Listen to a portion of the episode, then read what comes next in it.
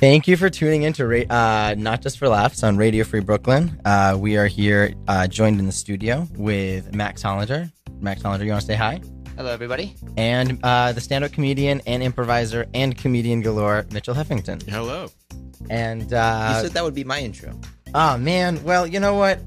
A man can't have everything in life. I was Guess thrown by the uh, by the pre-record, but I think we're going to overcome it and uh, move on. So, for all of you who are tuning in for the first time, uh, this is our first show, and we're really proud to be here. Woohoo! Uh, yes, and thankful for the whole community. And uh, we're just going to jump right into talking about comedy and uh, talking about uh, what makes comedy so great. So, uh, Mitchell, do you have anything? I am throwing this at you, but do you have anything from the week or the past month that I don't know, some, or today even that was just like, oh, that was a little weird, or just something that happened that is on your mind?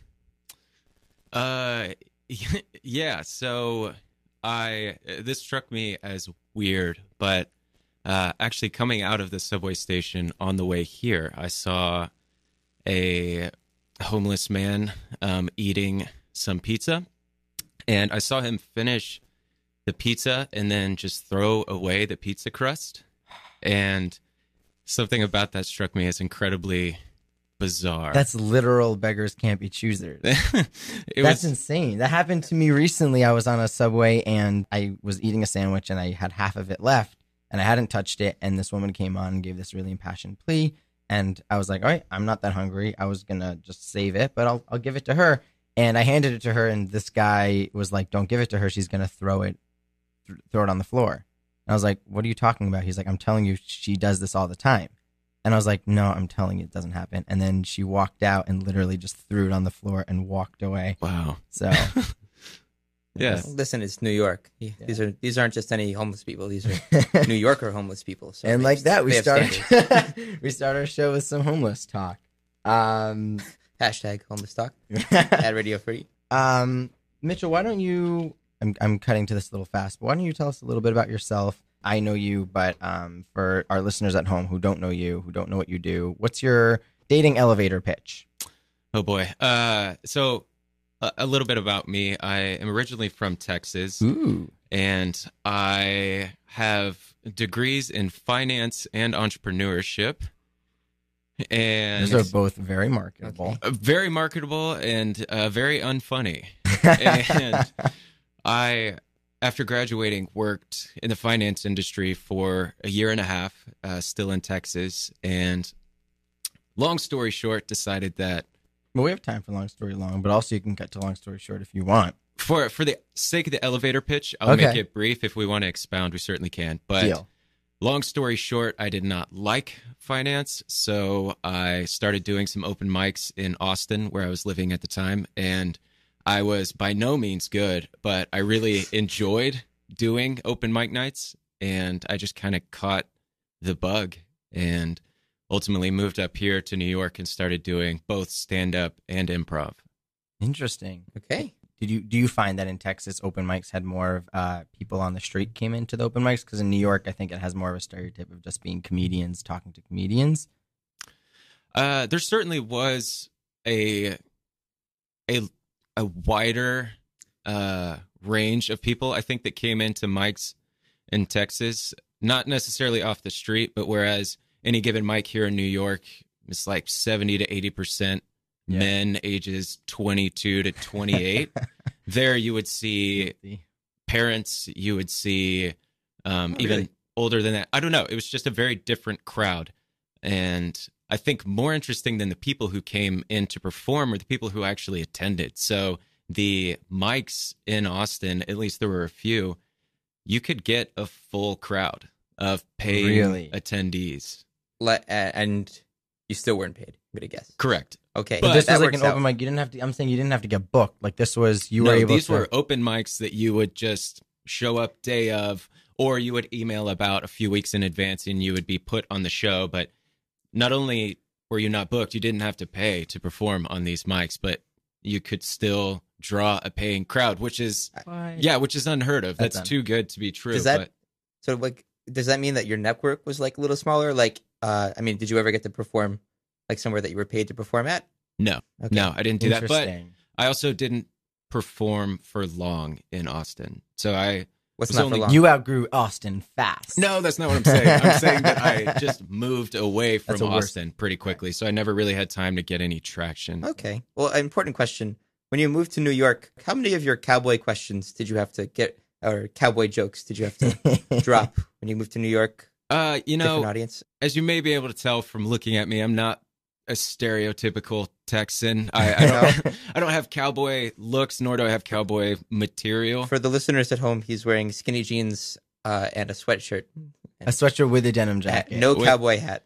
With yeah, the but denim he's, jacket. he's looking pretty fly. I'll put that out there. well, thank you. I Looking wasn't, pretty fly. I wasn't so. searching for a but no, I didn't have any material that I had to change. Although I recently did an improv scene, actually with Ellie, Woo! where We do I- improv. Uh, and I'm going to take uh, the risk here of trying to retell an improv scene because that's seldom funny. Was it when we were in together? But it was when we were in together. Oh, God. And uh, the suggestion was stickers, Okay. Which- okay.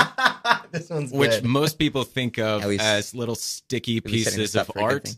Yeah. And in Texas, a sticker to me, we have normal stickers, okay, yes, but a sticker to me is this tiny little thorn ball, for lack of a better description. Use the word just- burr, which really helped. Oh, Yes, me it's similar visualize to a burr. Like the things that get stuck on your shoes and like your socks on. Yeah. Yes. Okay. And So so, like, are they like they're those like light brown and crunchy and like but like get stuck in your skin type less of thing? crunchy, more sharp. So it's it's like a burr, but with thorns, and it is Yeah. Yeah. it I is have, the bane those. of a Texan's existence. And so I tried to do a scene Oh, about it's that great. with a bunch of northeasterners, and uh, it didn't work. It was Wait, also- no one Did it what actually just not translate? Like you thought it was that kind of sticker? Yeah. You thought it Uh, was. what he did is he said sticker? you brought a blanket. Mitchell's really good at improv, and uh, I feel I, I don't know for some reason I feel like you're not allowed. To, people are like you can't be good at both, but I think he is, and like he comes out with like a really good initiation. Is like, all right, you brought the blanket for the stickers,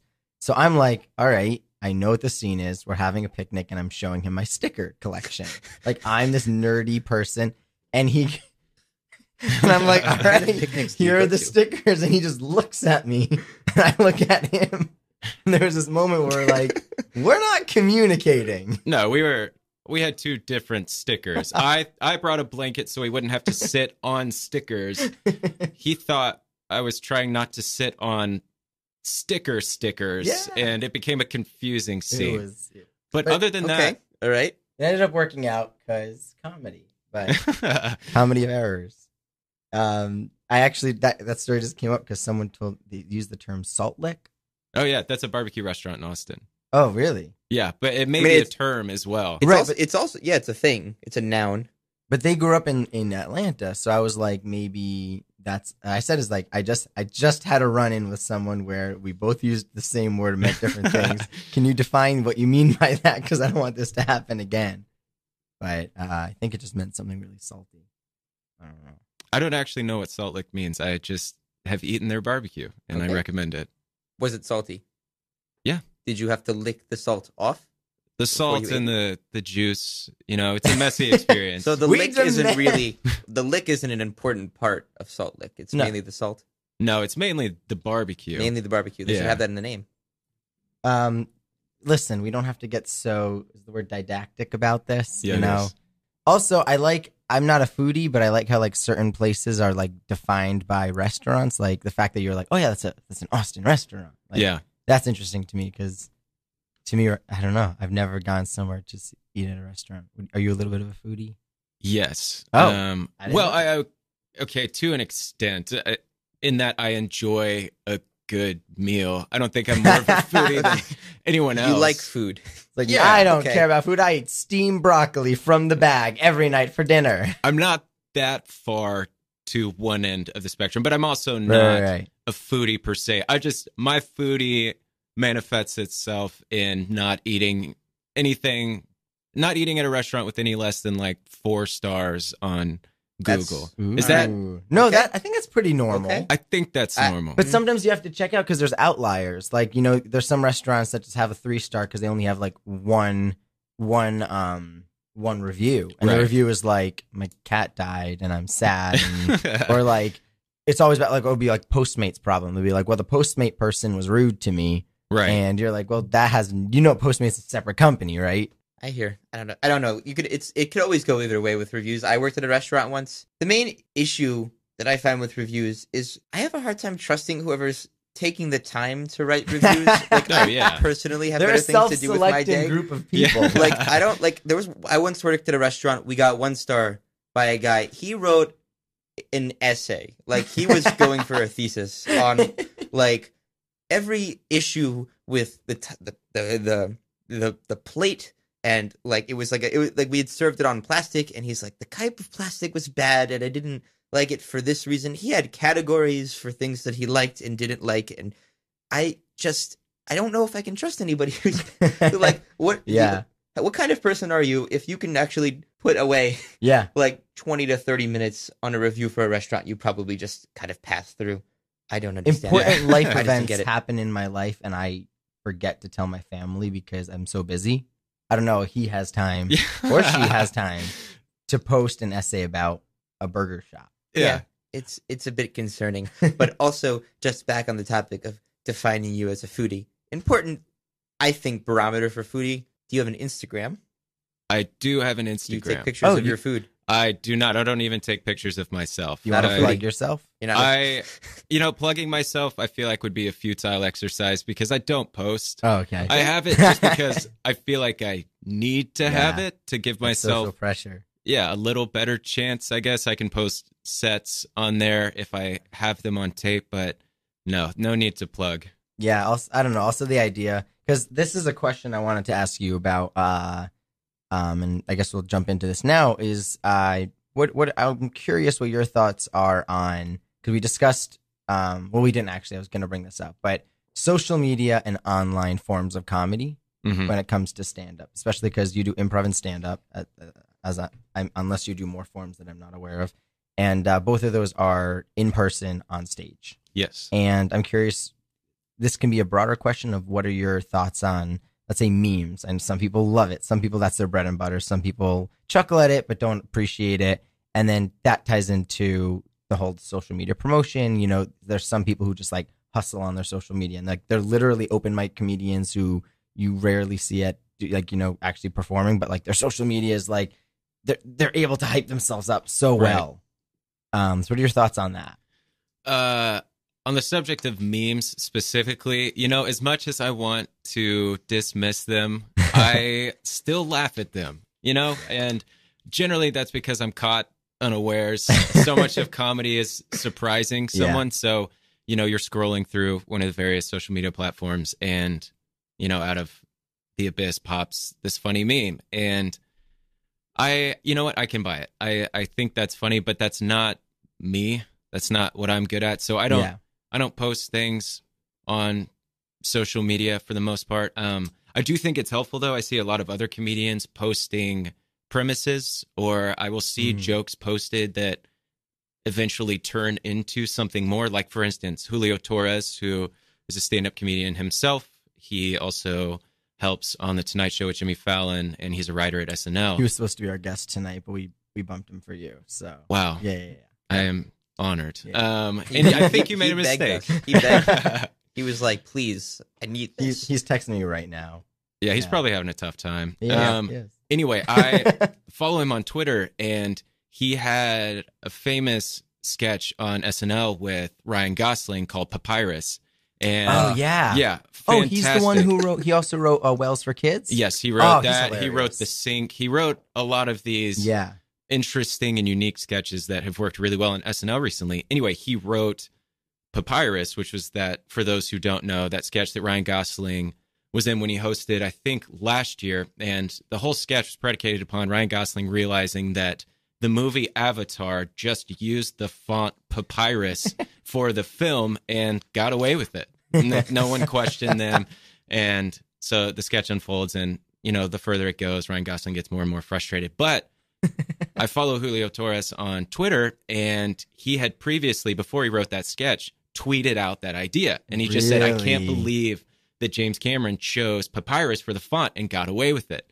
And ultimately, I guess he used Twitter as a way to kind of test the waters to Yeah. see if that idea had any traction with his followers. And then once he got some solid feedback on that, he wrote it into a sketch. Did you see the feedback, like the retweets or anything, or do you remember that? Or- I don't remember the numbers, but I remember it being one of his more trafficked tweets. Interesting. That's wild. Imagine, and that's so cool because you get to see the life of the joke. 'Cause Yes. Twitter basically becomes his open mic. I'm assuming he's a busy guy if he's working at SNL, so he doesn't have time necessarily. So he Right. tweets this out. People like it, and then he goes into the pitch meeting the next week, and they're like, "Hey, what idea do you have?" And he just throws out, "Hey, "I had this realization last week," and then we're talking about it a year later, Right. and it's seen as like one of the better SNL sketches of the last few years. Right. So in that regard, I do think that social media or specifically Twitter is a great Yeah. platform to try out kind of your minimum viable punchline to use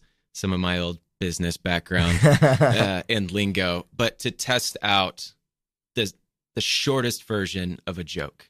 And then you can Yeah. build around it if it works. Interesting. So you like you cut it down Yeah. the smallest it can be, which is what stand up actually is, and then Ultimately, you yeah. just build it up again. Well, there's a bit of a I wouldn't call it a debate about that, but there are different ways of looking at that. I think uh, specifically that's Demetri Martin's style that he talks a lot in different podcasts and interviews that he's had. That his favorite type of joke is like the shortest possible like setup punchline. Uh, but if you watch people like, uh, I don't know, um, what's the guy's name? Massive guy just released a couple Netflix specials. What's Is his he name? balding? Yeah, bald. No, he's Uh, bald. What's his name? Tom Segura? No, no, Oh. no. Bert Um, Kreischer? These are all the ones Yeah. all the older comedians make fun of. uh, no, the- They're like, the- who's this Bert Kreischer I, guy? I can't believe I'm forgetting this. Bald African American. Uh, Dave Chappelle? Dave Chappelle. Yeah. So Yeah. okay, well, uh, that's that's that's on me. I, You know. I'm No, sorry no, about no, that. no, I blank But- on names all the time. Okay. All the time. I had to teach myself to remember the name Richard Pryor because I knew people would be like, you don't know who that is? So I had to like memorize That's an important them. one, I guess. Yeah. Very important. I guess. Uh, but he, in a lot of his stand-ups, I mean, it's different since he's so just he, like he's just like so funny Mhm. as a person. His style isn't really like punchline. He's just funny throughout. Yeah. There were a couple of his stand-ups where it was a, it was really a long story that he was just like drawing you in and the punchline was like after like 10 minutes No, 100% I was just uh, my girlfriend actually. We were just talking about this yesterday about how a comedian who has a base is able to go bluer and able to go edgier because they have the benefit of the doubt that we know they're a good person. Whereas Mhm. at an open mic, if someone gets up and they say something at the edge, you're like, well, I don't know. Is this guy like? I don't know what this guy actually believes. I don't know if this person's joking around or not. Right. Um, so someone like Dave Chappelle, it, it, that extends to he can talk for a few minutes, or um, now it's my turn to blank. Um, Norm Macdonald can go for a few minutes because we know there's going to be a punchline at the end. Like we're like, okay, we're gonna wait because there's gonna be a laugh at the end because they Right. have years of material behind them. That, but whereas if I get up and I'm talking, they're like, maybe this guy thought this was a poetry mic, you know? well, and is also, this guy is he does he know where he is Because he looks vaguely confused, and my friends are like, no, he's always like that. um, oh gosh, I'm torn. I have two stories. i'm one of the friends I'll, does uh, that. Uh, I'll go choose with this both. story. I'll Oh, choose. okay. I'll choose this one. Just talking about people doing the wrong form of comedy at an open mic night. I went to a mic at a bar here in town, and it's uh it's a more eccentric mic. Um, not the most uh traditional stand up comedy. A lot of uh a lot of attempts at making something unique and fresh. Anyway, as a prime example, I That was a very kind way to put it. Oh yeah, yeah. Well, I don't think it's wrong. I just think it's different. You know, it's not my sense of humor, but that doesn't mean that it's wrong. So, anyway, I went to this mic, and my jokes are a little more buttoned up, a little more wordy, and the uh, performer that the story is about got up, and uh, she's a woman, and she got up on stage and she undressed down into the nude. And there was a piano on stage Okay. in the corner, and she walked over to the piano and she proceeded to play the piano with her face and just smashed her forehead against the keys Oh of the piano. And the people in the audience were applauding and like, "Good for you!" You know, this is you being Yeah. you, and that's fine. But she Right. crushed, and that's one of those moments where I am Yeah. just like questioning everything I've ever known about comedy and myself. And I'm like, if that's what it takes to be funny in this city, Oh my god. I don't have a chance. there are a few times in life And they're very strange times when you have to ask yourself, should I be naked right now? Oh, and Would that be better? It's much harder when you see it work. The problem too. is every struggling actor has asked themselves that question, like maybe I can strip and make money, and now it's like you can do both. I have never been tempted to do that. I, uh, my physique is not going to sell me. I know it's going to have to be something else. well, it can be your jokes, hopefully. Ideally, I think the reason I laughed extra hard is I think I just saw that same comedian three weeks ago. Um, That was a different video online, Ellie. but um, um, we need we need a little sound for that, but we don't have it yet. But um, Um, but and I was talking to a friend, uh, a, a, fr- a comedian friend of mine, and I was like, I just went to this show, and this girl just got up and stripped naked, and just said, "Guys, draw me." what? just stood there. And he starts laughing. He's like, "Was this and this her name?" I'm like, "Yeah." He goes, "She's my best friend." wow. He's like, "I agree, it was you know out there, but like." And I was like, I'm glad I didn't say anything bad. Like I just like told you the story, but it's just a small world, and now you're bringing it up. I guess she's getting around. Like, well, I, it, I'm not surprised that an act like that is talked about, but it's crazy that it's this connected within the Right? comedy world. it's so weird, and like I like it's an improv connection, and this is a sketch friend, and like it just all interconnects. But Uh, nudity transcends. yeah. I mean, I, But- s- I saw a homeless woman undressed on the subway this morning. Maybe it's the same person. and Oh, no yeah. one laughed. Wasn't funny. It was not funny, but that's what's so I I I think that you touched on something which made me think, which is so I have a survival job as well, um, and at first I was really resistant to it, but I think that it's teaching me a lot about comedy and uh, since it's marketing, and one of the things is I work with a real estate team, and um, I we were discussing their their their branding and how they have to be themselves. They can't if they brand themselves to be like young and millennial and they're not young and millennial, then they're just going to get calls from a bunch of people that want a young and millennial real estate team and it's going to fail. Yeah. But if they lean into who they are, even if it's not cool, they're going to get more the, the more of the right clients. So like that's if that and and it's so hard to say that cuz you're like I want laughs. Right. We're all do I mean, I don't know we're all but like we want laughs, we want a connection with the audience and we're like but the audience wants this Right. and you kind of want to be like, well, then you have to remember, like, but that's not you. Like, you're good at something, and maybe like that comedian, comedian, i e n n e, saw you and was like, wow, I wish like I was able to memorize my joke and write it out so well and perform it so like tightly. I know she didn't think it about that show because I bombed. Not a single left, not even a look of recognition. Oh my god! You know, people just stared blankly at me for five minutes and I went home and it was one of the sadder nights in comedy. But you're right. You have to be yourself on stage. And uh, this is a little aside, but I, again, long story short, met Bill Engvall one of my first Okay. months here in New York. And uh, it was a mutual acquaintance that set up this meeting with him. So I oh, went you to had a sit down meeting. I had a sit down meeting before Bill Engvall's show in Westbury, New York. That's crazy. Okay. And uh, I do not recommend commuting out to Westbury. Okay. uh, not fun. Metro North. I don't even you remember, to be honest. I think Okay. it was probably the Long Island Railroad, but there were so many changes in between that. anyway, um, that's a story for another day. But anyway, I met Bill Engvall before the show, and he is a wonderful person. Uh, very funny, but also just the nicest guy. And he gave me this piece of advice. He said, I'm going to tell you what Jay Leno told me, which is a crazy. That's insane. which is a crazy lead into a nugget of advice. I'm now one degree of separation from Jay Leno's Yeah. advice. But he said, Jay Leno told me when I first started that the audience can tell when you're lying, or they can Mm. tell when you're talking about something that you don't know. And the takeaway of that advice, at least for me, was, you know, be yourself. Right. And honestly, it's a lot harder than I thought it would be. I think so much of the early stages of at least my career in comedy have been trying to figure out what my voice is. Yeah. There are some jokes that when I'm writing them, I think this is close, but I still don't feel like I have a joke yet that my friends or those who know me well would point to and say, Yeah. "Oh, that's so you.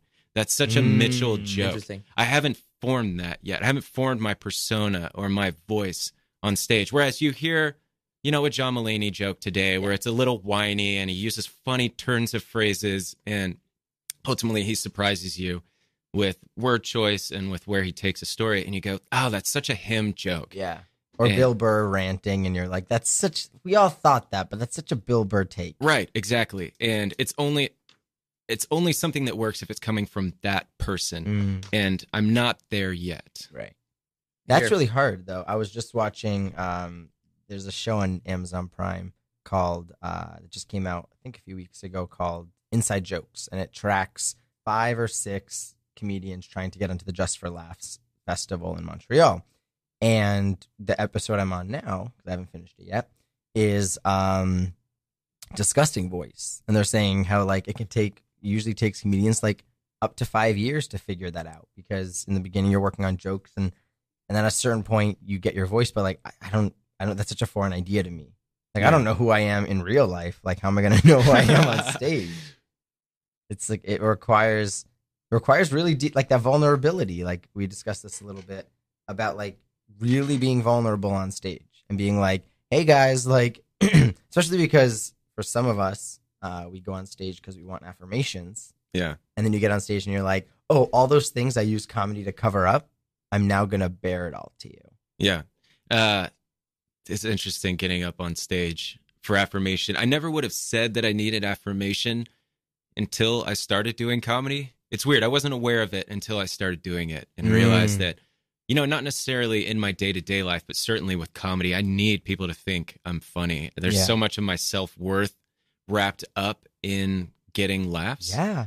and that's certainly part of the motivation getting on stage but it is weird how you have to be self-aware to tell a good joke. You you mentioned ellie not knowing yourself off stage so how could you possibly know yourself on stage? And that's a real that's a real struggle you know? You have to i don't think you necessarily have to have yourself completely figured out but you have to be honest. Yeah. Well, that's what uh, my therapist just told me. She was like, like you need a. She gives me great comedy advice, and she was like, she's like, you need. She's like, I once dated a comedian, so I know comedy comedians because. But she's like, maybe your voice is you don't know who you are. Yeah. Or like, uh, wh- whatever that is. I thought that was an interesting perspective, but like, just embracing it. Like, stop. You know. And you know, I think that's probably the most relatable point of view. I think very few Mm. people are certain of who they are. And Yeah. so maybe we should as you know, comedians, the three of us, but then also as the greater comedy community, should be a little more honest about that and try to write jokes from a position of uncertainty and not necessarily try to decide who we are and then tell from that perspective. So, in order to get there, you think it's like a trial and error thing? Like, say you're talking to somebody and just like you need to try to be honest with yourself. How do you, how does one do that? Like, Right, especially because just to build on your question, especially because, and I feel like we could all talk about this together, but when you come up with a good joke, it's really hard to be like, oh, but this isn't my voice. Yeah. Because you're like, but it's gonna get a laugh. I know. Like I just sort of joke. I'm like, I know we'll get a laugh, but like, it's not me.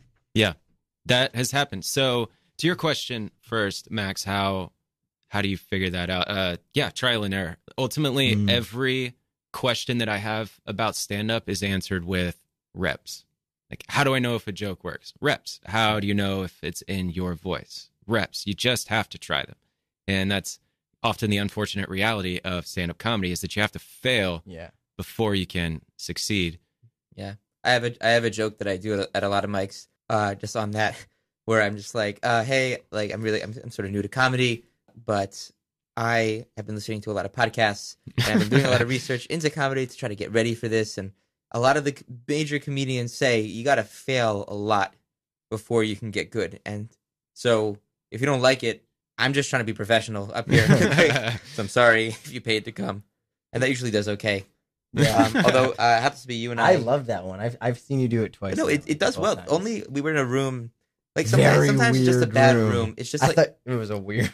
yeah. It was, there was like it was it was just a bad. It was a Tuesday night and it was just a bad room and it was just a, a bunch of comedians that just didn't care to laugh at each other's jokes Yeah. and and it was one of those things where and I, whatever. I don't want to judge anyone, but like the whole comedian does their set and just walks out. Yeah. And Yeah, like a lot it of was that. so it was There's like of ten people and three or four of them just walked out, and it was just like, come on.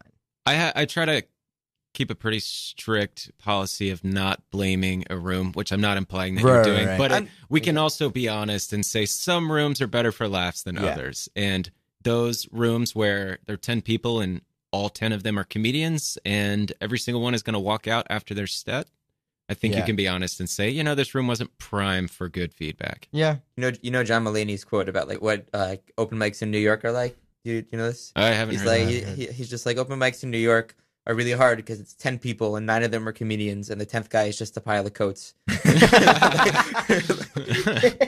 pretty accurate. Actually. It is very accurate. Yeah, that was actually really. I, I don't know. Maybe you, despite the challenges of that, uh, I personally found it very comforting. Um, also a little bit that like we're all comedians. Um, like when I go to an open mic and I'm like a, I'm a little nervous about how I'm going to perform. I think about how we're all just trying to like sort of perform. I yeah, don't know. That's kind of comforting. the thing that's most helpful for me if I'm nervous or if I just get in my head about the set that I'm about to do is just to quite literally zoom out and just try to picture the whole of New York City living their lives completely unaware of what you're doing. It just in in a way you got to be careful with that because if you get too far out you start to feel really small. But, Yeah. but Like- from Sir? Do a Sir, are you okay, breakdown on stage. Uh, Nothing matters. yeah, you don't want to get nihilistic about things, but if you zoom out just far Right. enough, you can Right, see enough of the city to realize that what you're doing isn't going to make or break you. It I feel like that helps though with every like everything. Yeah. Like I'll be in a moment, I'll be I'll be like getting really mad about something or taking something for granted. And I just zoom out like one notch. And I'm like, what would I say if I was walking past? Yeah. I'd be like, oh, there's some dude just like getting up to do comedy. Cool. Like that's all it is. It's just you're getting up and talking and everyone's gonna forget it. And like maybe they'll remember one or two jokes, maybe, but like just just do your thing. I was speaking with this person on a flight recently. She talked me up, and generally I don't like to talk on flights, but this Yeah. turned out to be a really good conversation. She was a psychologist from California, and she had been in New York for some conference, and she asked me what I did, and I told her about comedy, and she, I was telling her it kind of about the open mic scene and how you know you're so worried about it, but ultimately, like, no one's going to remember what you say. It's not a big deal. And she said, Oh, that's really interesting. We just talked about memory at this conference, and they told us that 93% of the things people remember about us when we're talking to them is nonverbal. And What? that floored me. And it also made me feel really, really I, bad isn't the right word, but it was just a weird feeling because our entire, at least as stand up comedians, our entire career is words. yeah. And so it's really weird to think that 93% of the work I do is forgotten. And in my in place of my words is my physical gestures or my Yeah. general vibe or persona. Um, I need to fact check that. I need to stop throwing around that number without looking it up for myself because it's staggeringly large. It could. I mean, listen. It could be that it was in in one application, but and every comedian's different. Like I like think about uh um Jim Gaffigan. From my experience, he's pretty. He just stands there on stage with his mic awkwardly to his chin. Yeah. and as if he's like shaving and just talks. Whereas like uh uh or like Mitch Hedberg, you know, is the same way. Yeah. Then you have like uh Brian Regan, who's his face is half the joke. Like I remember listening to jokes growing up when I didn't have like I didn't have like any video of him. It was just like the audio, right. and I'd be there would be moments where I'm like I don't know what the joke is because I can't. There's, and the audience Yep. is dying like Yeah. waves of laughter. I'm like, what's happening? I, the aforementioned Richard Pryor is a great example of that. You know, there is more audio of him than video, and so a lot of my exposure to Richard Pryor has been his CDs. Mm. And there'll be these moments where there's you know an enormous laughter from the crowd, but you didn't see it, so Yeah. you don't get to play along. But anyway, that is just a little story to paint a picture of how relatively insignificant any given mic is, any given Yeah. five minute set is. And again, I don't want to go too far with that because Right. I don't why want do anything to. or Yeah, yeah. or if no one want to get to cares why am I performing because obviously it matters and and you're getting. I mean, there's that side point of like we focus so hard on getting better, we forget that like there's real people there. Maybe some like I've definitely gone home and told friends about a joke I heard at an open mic, Oh yeah. and but like I think we're also focused on like, but is this gonna make us better? Are we doing our reps? Are we doing our ten thousand hours? Yeah, like we forget that we're just doing comedy, even if we're not on just for laughs or whatever. right. I uh I also have a therapist and I started seeing Woo, therapy. therapy is a wonderful thing if you have access to it. Yeah. you I, I recommend it anyway so i was going to my therapist specifically for anxiety i think a lot of it being comedy related and I lost myself down a rabbit trail of frustrations mm-hmm. and kind of disappointments and she said a very simple thing which i think kind of mirrors what you just said and she said well, i don't know whenever you start to stress about comedy just remember that it's what you love Mm. and it's very it's a very simple thing to say, but I think oftentimes I get very upset by comedy, but and and by doing so I forget that I chose to do it and Interesting. Yeah. that I love to do it. It's good advice. Yeah. Yeah, it's almost as if sometimes, and Max, you can chime in on this as well, but like sometimes I just get mad at no one. And if I asked myself that, I'd be like, I'm not like comedy isn't a person. It's like like you're doing this, and yes, it's hard, but get over it. Like there's Yeah. there's no one holding you back. This is just like yeah, like the fact of the matter is there's open mics, and the fact of the matters are, are that there's like festivals you have to apply to, but like it's just comedy. Like get better. Like Yeah. you love this. You want to be good at it. yeah, what a what a silly thing to get worked up about. Yeah. Also, it's important. Like we've been talking a lot about context in a lot of ways. Um, Yeah. But just like putting even just comedy into perspective and just sort of like being honest with yourself and like realizing just how hard it is. You're trying to make complete strangers laugh in five minutes. Like I can Yeah. barely do that with my dad. Uh, and so I- I've known him for quite a while. Not my dad. Um, it's He's it's just just sick being it's just like realizing the challenge and the size of the challenge. It's really something that's like comforting. It will help you through like even like tough open mics where nobody really pays Yeah. attention.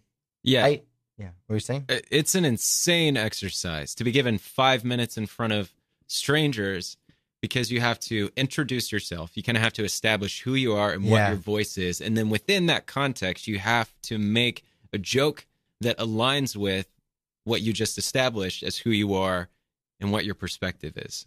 Hmm. So in a way, like to make bring an improv analogy, you're stand up, you're doing a who, what, where, but sometimes it's nonverbal. It's by your like how you're standing, how you're talking. You're you're you're being like, hey, hey, audience, here's the contract between me and you. I'm gonna be like this for the next five minutes. Yeah. And uh, honestly, even down to what you wear establishes Mm. who you are on stage. I very intentionally choose clothes that I think fit me the best, not just the fit itself, Mm. like the size, but fit my persona better. Right. So it would feel unnatural if I got up on stage in pearl snaps and cowboy boots. It just wouldn't work. I, my Thanks. voice and my my words would betray me very Right. quickly. And it would also look out of place to get up Yeah. in a three piece suit because I I mess around a little bit. I don't take things Yeah. too seriously. Unless that's your thing, you know. what I mean, like every it's in. Uh, um, Melissa McCarthy was saying when she m- first moved to New York, um, what she would do, she would just like she was working in fashion and she would just get like wigs from a friend or a weird outfit from a friend and she just put it on and improvise at an open mic.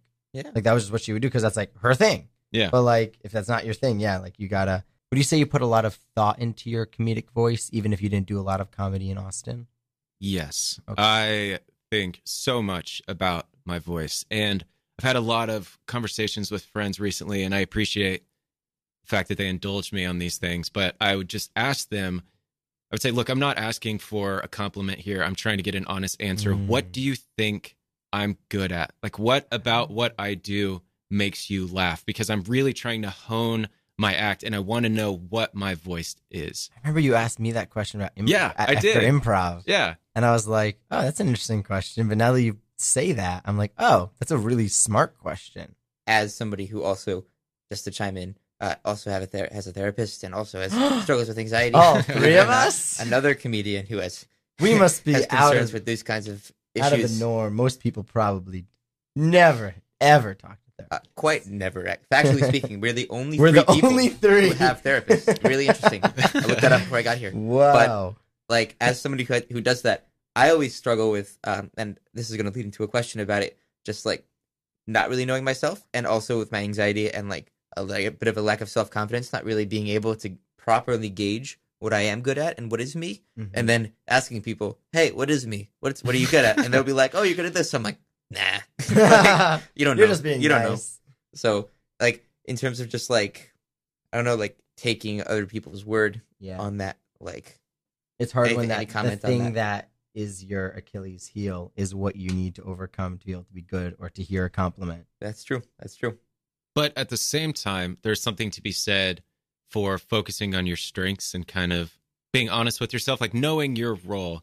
To use a basketball analogy, Yeah. if you're not a good shooter, then you probably shouldn't shoot, you know? Mhm. So I'm not necessarily a proponent of trying to do the thing you're worst at, but you should certainly work to Right. improve across the board. But to your question, Max, how do you receive feedback from friends? Um, it's tricky because a relationship is not, or at least a friendship is not the same relationship as a performer to an audience. So the things that you do between the two of you, you don't necessarily do on stage. So it's it's not like what they say applies directly to your act, but ultimately, I think you are kind of trying to capture what you are best at in a relationship and put that on stage because Right. that's probably closest to who you are. That's a very Yeah. clear-headed approach. It's hard though in the moment when you get that comp, you get like an insult or a compliment or Yeah. feedback, constructive feedback that you didn't want or didn't expect, and to be like, this is all for the best. Right. And ag- again, I try to remind them I'm not looking for affirmation here. I'm looking for you to help me see myself more so than Mm. asking for affirmation on my sense of humor. I'm asking you to help me with self awareness. And generally, that's been helpful. And then, even when friends come and see my act, not necessarily, um, or not the friendship itself, but they come see me do a set somewhere.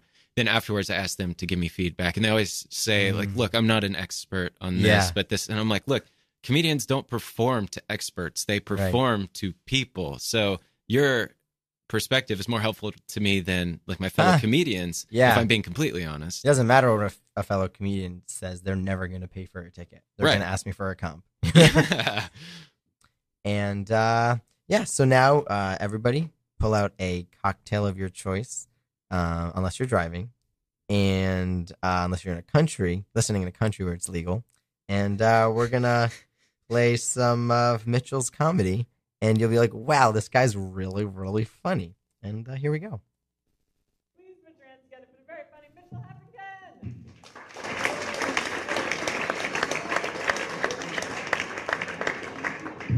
Good evening, Gotham. How is everyone? We good? Good. Thank you all for coming out tonight. My name is Mitchell Heffington. I am 6'5, but I'm all legs. I recently measured, and my legs are four feet tall. Let, let me put that in perspective if my legs were accompanied by an adult, they could ride every ride at Coney Island. Thank you.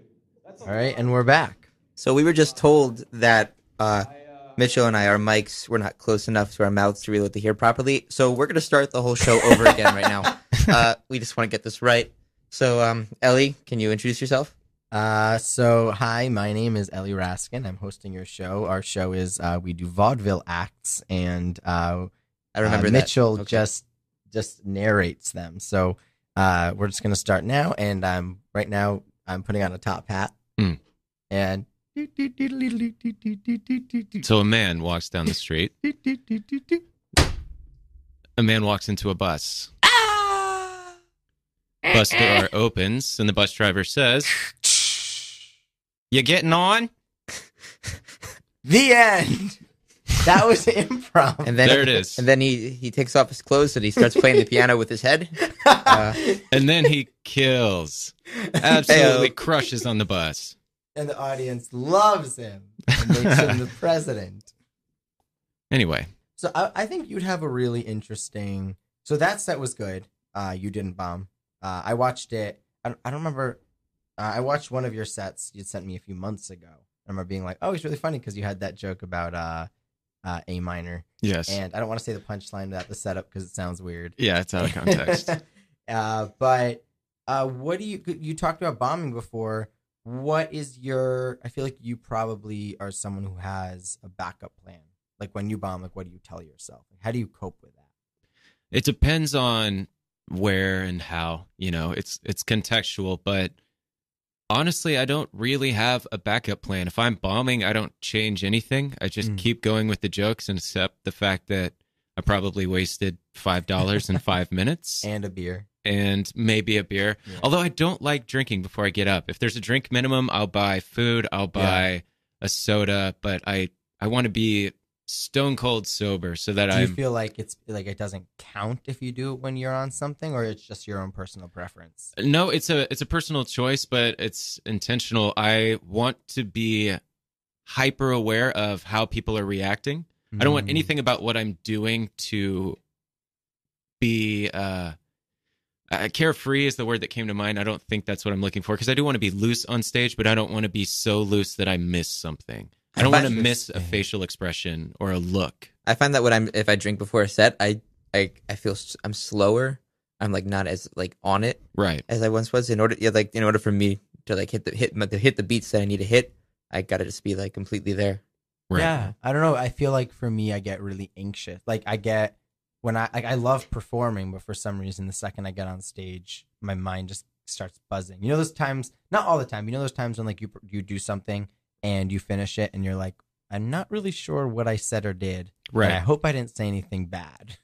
Um, and I think like one time, I I same thing. I try not to drink, and then one time it was like drink minimum, and I was like, oh, I'll get a beer, and I, it was actually helped a little. Like I Yeah. was like the anxiety was lower, and I was able to like read the room a little more. And obviously, I don't want to create that habit Right. because I've never ever heard a story that was like, so I started drinking at open mics and everything went well. Right. And now I'm Brian Regan. You know, this doesn't happen like that. I mean, you, you don't hear that anywhere. It's just like I went to a job interview and I drank before a lot. It went really well. well, there's Right. one. No, there's I knew I didn't get the job. There's one bit. One of the comedians on the uh, Inside Joke said he was like, "I'm a couch salesman, and I I didn't want to quit. I wanted to get fired.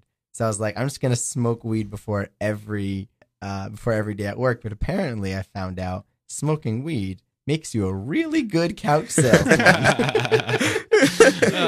You want to sit So down on the couch and talk? Why, of course. so not every job, but um, but yeah, that's not a habit you want to get into. And um, so on stage, you're it sounds like you're you're pretty aware, like you're you're analyzing the response, you're responding. Yeah, once you get comfortable enough with your material, it's like your mouth is moving without the help of your brain. Because my words, I I know mm-hmm.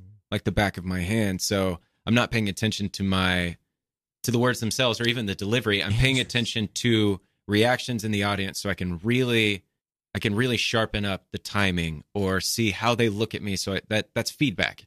Right. Their physical reactions to a joke is feedback and often their physical reactions are more objective than anything they would say or any laugh they may give. Mm. So if someone gets I squeamish, I, I know maybe this isn't a good subject to talk about, or maybe I just haven't said something in the way I intended. Mhm. And I use that as feedback. So especially at a place like a mic where there are 10 people in the room, like we've said, and they're all Yeah. comedians, you're starved for feedback. You feel like you get nothing back Yeah, from the audience. It's it's, horrible. It, it's made me go like weeks without doing an open mic because it's Yeah. such a horrifying feeling of being like, you can boo me, but I need a reaction. Like it's so terrifying not getting anything. I remember the one of the one of the first times I went to a mic. It was also one of the first times I went to a mic like by myself. Do you go to, do you go with friends a lot or to perform or no, I'm always by myself. Mm. Oh, really? Okay. Well, Yeah. uh, for me that was terrifying, and you are a brave soul. but I went by myself, and after the show, I went to the host and I asked, "Hey, can I get any feedback on my show?" And he's just like, mm, "Do you maybe want to uh, take some of the lessons that we offer here?" I'm just like, "That's Yeah. not feedback.